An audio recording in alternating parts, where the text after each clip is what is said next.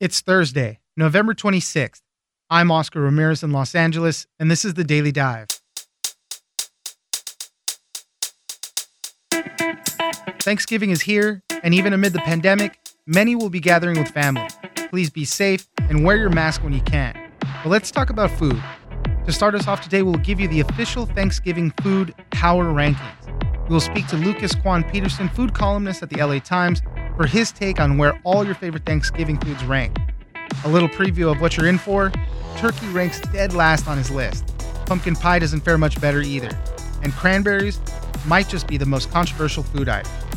Next, one of the most interesting symptoms of COVID 19 is when people lose their sense of smell and taste. As many as 80% of people experience a temporary loss of smell. And while most recover in about two weeks, for some, it can last much longer and even distort some of the smells of very familiar things. French fries might smell like rotting meat. Coffee could smell like burning rubber. This condition is known as parosmia. Scientists are studying why this happens and getting clues to how recovery might work. Robbie Whelan, reporter at the Wall Street Journal, joins us for more. It's news without the noise. Let's dive in. The number one food that really sucks is turkey. I'm sorry to say it. People don't know how to cook it. They put the whole bird in the oven, so the white meat and the dark meat don't get cooked evenly. And let's face it, when you're making your Thanksgiving plate, how much turkey do you actually put on there? No, where it's at is the sides. Joining us now is Lucas Kwan Peterson, food columnist at the LA Times. Thanks for joining us, Lucas. Hey, thanks for having me. We're going to be talking about the official Thanksgiving food power rankings. We did this before when we talked about French fries. It was a very diverse list. I know you got a lot of mail about it. I'm sure it's the same with this, but it is an important aspect of the day. Let's start off, and we'll go in reverse order and we'll end up with the number one top Thanksgiving food. But Lucas, start us off with how you graded these Thanksgiving food staples. As we get into the potentially most divisive food family holiday of the year. Everyone has opinions on what Thanksgiving foods are great. We're all packed around a tiny table crammed with different dishes that different people have made, and we're having to field passive aggressive comments from our aunts and uncles and cousins. And what better way to talk about what foods suck? And the number one food that really sucks is turkey. I'm sorry to say it. People don't know how to cook it. They put the whole bird in the oven, so the white meat and the dark meat don't get cooked evenly. The white meat usually ends up bone dry, like you've just got cotton balls in your mouth. And let's face it, when you're making your Thanksgiving plate, how much turkey do you actually put on there? No, where it's at is the sides. So turkey is at the bottom of my list. Yeah, I have to really agree with you. In your article, one very effective question How often do you see it on menus in sit down restaurants relative to other proteins?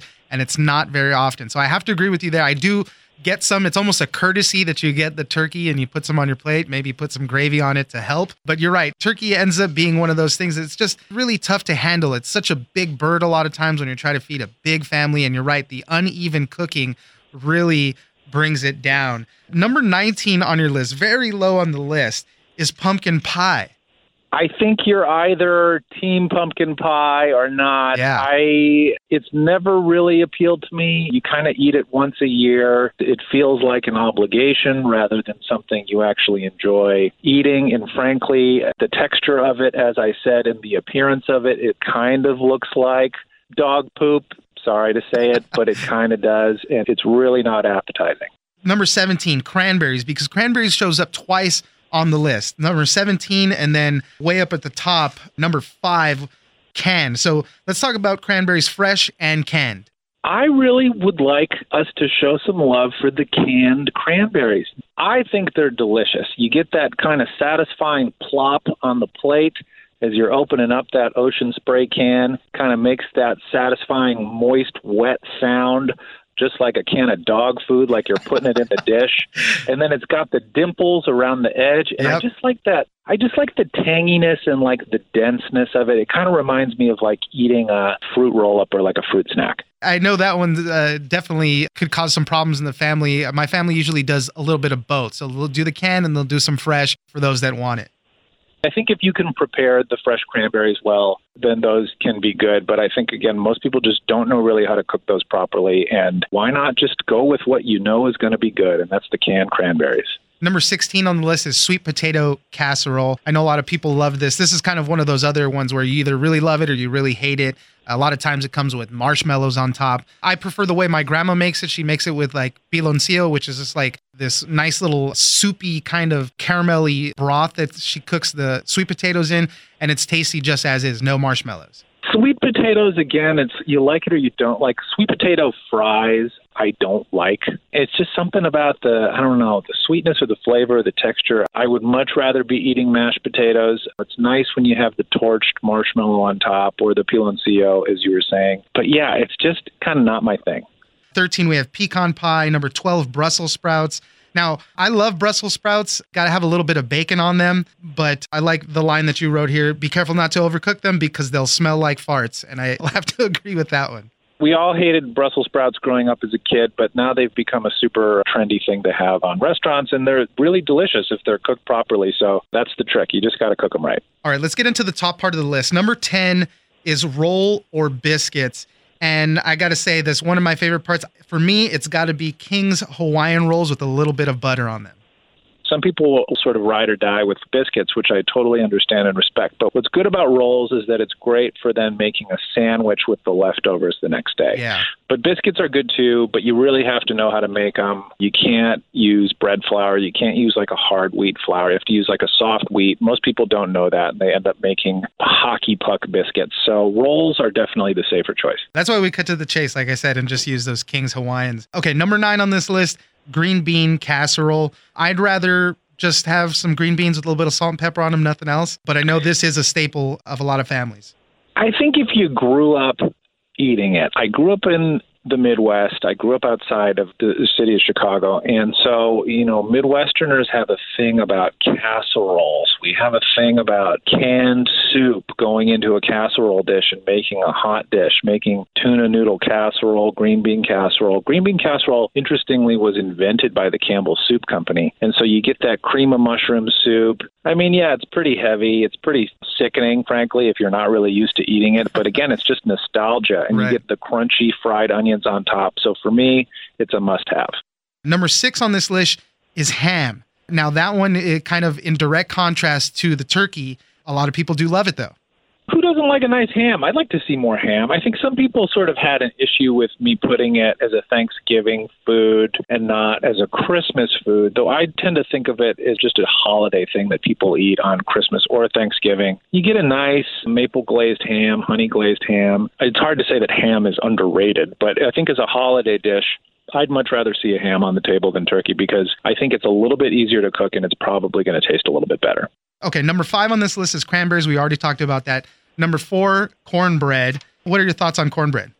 cornbread is one of the few perfect things in life. I mean, like anything, you have to make it well, but it's just a fantastic side dish. It goes with anything. It's a little nutty. It's got great texture. It's a little bit sweet. Put a little bit of whipped honey butter on it. It's really a fantastic thing just to have on the Thanksgiving table.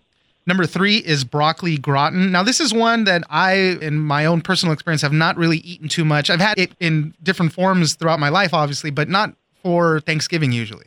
a lot of people hate it. It's another casserole. So it's like broccoli and cheddar cheese and breadcrumbs. So again, the Midwesterner in me just has a very soft spot in my heart for the broccoli gratin casserole. Some people don't like it, but they're wrong. Broccoli gratin is delicious and should be served at every Thanksgiving. All right, we're getting to the top two here. Number two is mashed potatoes and gravy. I love them. I always go back for seconds on this one. It's pretty hard to mess up, really, uh, mashed potatoes.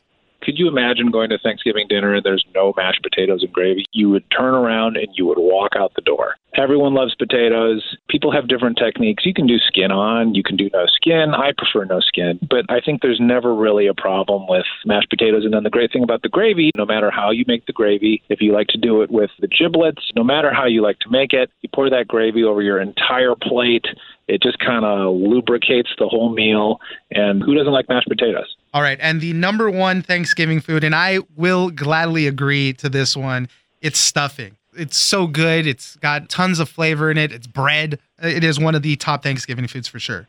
Absolutely. Who doesn't like delicious, seasoned, stale bread? Who doesn't like that baked in the oven? You get those nice, crispy edges. tastes like onions and parsley and sage. It's delicious. You can make stuffing a million different ways. You can make it with cornbread. You can make it with regular bread. You can make it with pretzels. You can make it with crumbled up bits of old bagels. There's any number of ways under the sun to make stuffing. I really do like the recipe in the old Vincent Price cookbook. Vincent Price, who did horror movies right, and yeah. did the scary voiceover for the thriller video. But I just love stuffing. It's really fantastic. Are, are you a stuffing inside the bird or outside the bird? I'm Okay. definitely inside the bird. Yes, and thank then, you. And it's frankly the one good thing about turkey is to impart flavor into the stuffing. It's really sort of its its only use. But yeah, you got to have stuffing.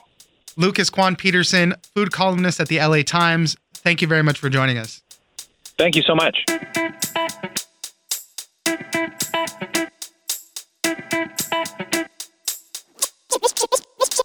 And um, for example, a lot of people I talk to who've experienced parosmia say that their favorite foods now smell like rotting meat or burning tires or, or even a sickly sweet chemical smell. Joining us now is Robbie Whelan, reporter at the Wall Street Journal.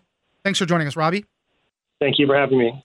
I wanted to talk about one of the most interesting symptoms that come out of people with uh, COVID 19. It's the loss of sense and smell. A lot of people lose their sense of taste because they're uh, very closely related with each other.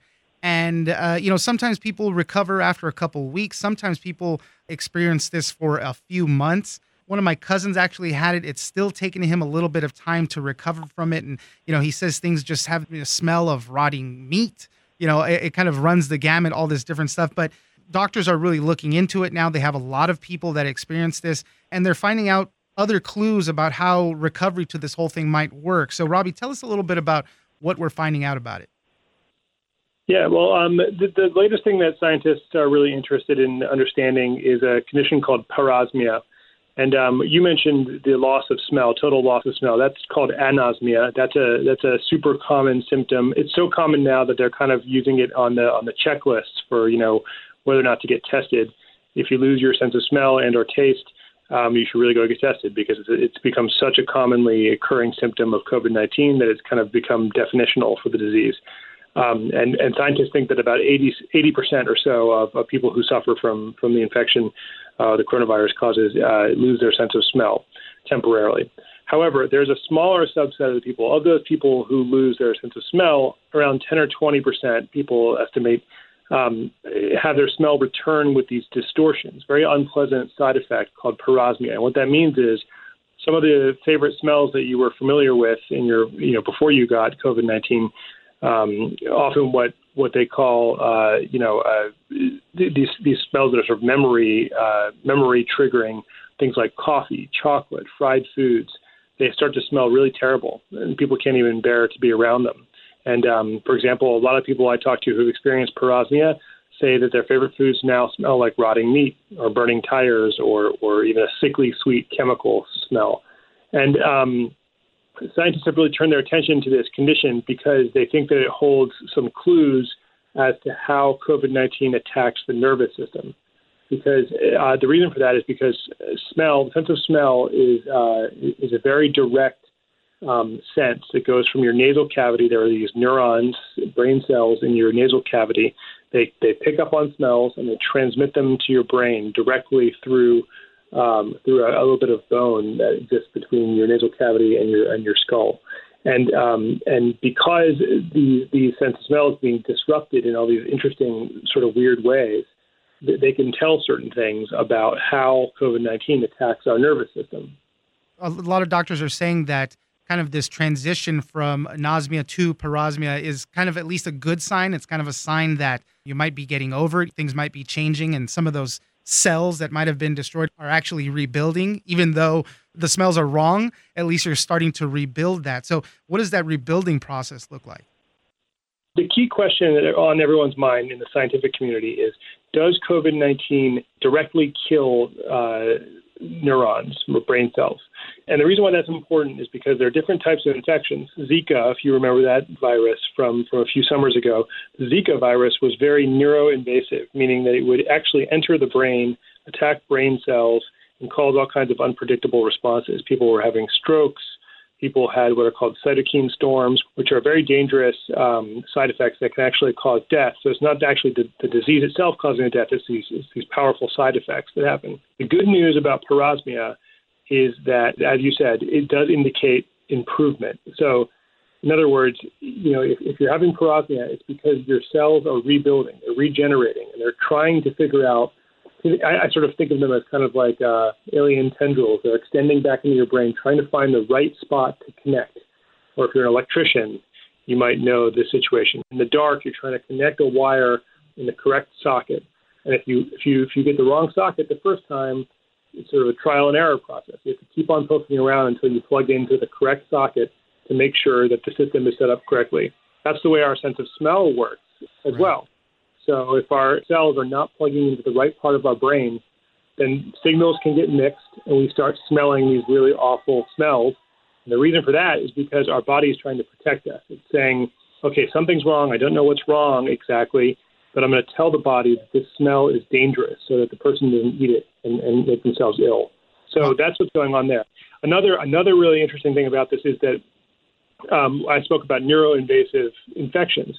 So one way that this this condition happens is if these neurons are directly killed. So that's a big question. Does coronavirus kill the neurons directly, or does it kill these cells that are all around your neurons? They're called support cells, and they, they make it possible for smell detecting nerve cells to function. So if you kill enough of these supporting guys around around the nerve cells, then that might actually make it impossible for your smell detecting neurons to, to function properly. And if you only have minimal damage, let's say you just have a you know a small portion of your support cells are killed, then likely your sense of smell is going to come back in a week or two. Yeah. That's what the case is for most people who suffer from COVID-19. But there's a few cases where they've, they're now starting to, to, to sort of figure this out. Is that sometimes the, the, the virus really does go after these nasal cavity cells in, in a really aggressive way. And that sort of tells us that our body is doing a good job of keeping this virus out of the brain generally. And it gives us some, some, some guidance on how we can sort of better recover from it and how we can help patients recover more quickly. Yeah, I can only imagine how frustrating it might be to have these familiar smells kind of be twisted in that way and it's important because we're you know we're finding out we need to manage inflammation in the body better when people are suffering from covid-19 and then beyond that smell is closely tied to mental health and um, people with anosmia, parosmia, a long time they get depression or anxiety. So these are all other important things on why they're looking to find out why it happens and how to fix it and all. You hit on two things there inflammation and the sort of knock on uh, mental health effects of this disease. The first one, inflammation, is important because that's why these support cells die, right? When a virus enters our body, our body triggers an immune reaction where, where everything gets inflamed. And that, and that inflammation is typically local. So if the virus is, is attacking support cells in my nose, in my, na- my nasal cavity, and, and causing you know smell loss, then that part of my body is going to inflame locally because it's trying to isolate and destroy the virus. But at the same time, that inflammation also kills off a bunch of these support cells. So, you know, losing your smell is kind of a, uh, a lesser consequence than letting than al- allowing the virus into your brain, into your neural pathways, where it can really do some crazy damage. But what it means is that when we're concentrating on recovery, we really need to work on um, on controlling inflammation. That's one takeaway from studying this condition that we've that we've learned. Yeah, and then second one you mentioned as well.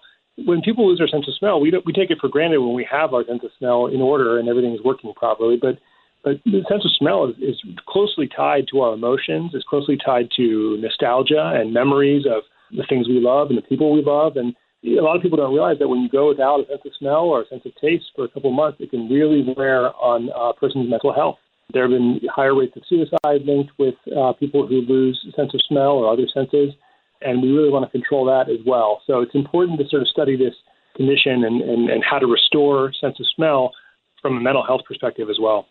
And there are a few studies where doctors are looking at the effects of anosmia and parosmia. So hopefully we'll get some more information on that and just see what it's all about. Robbie Whelan, reporter at the Wall Street Journal, thank you very much for joining us. Thank you for having me. Take care.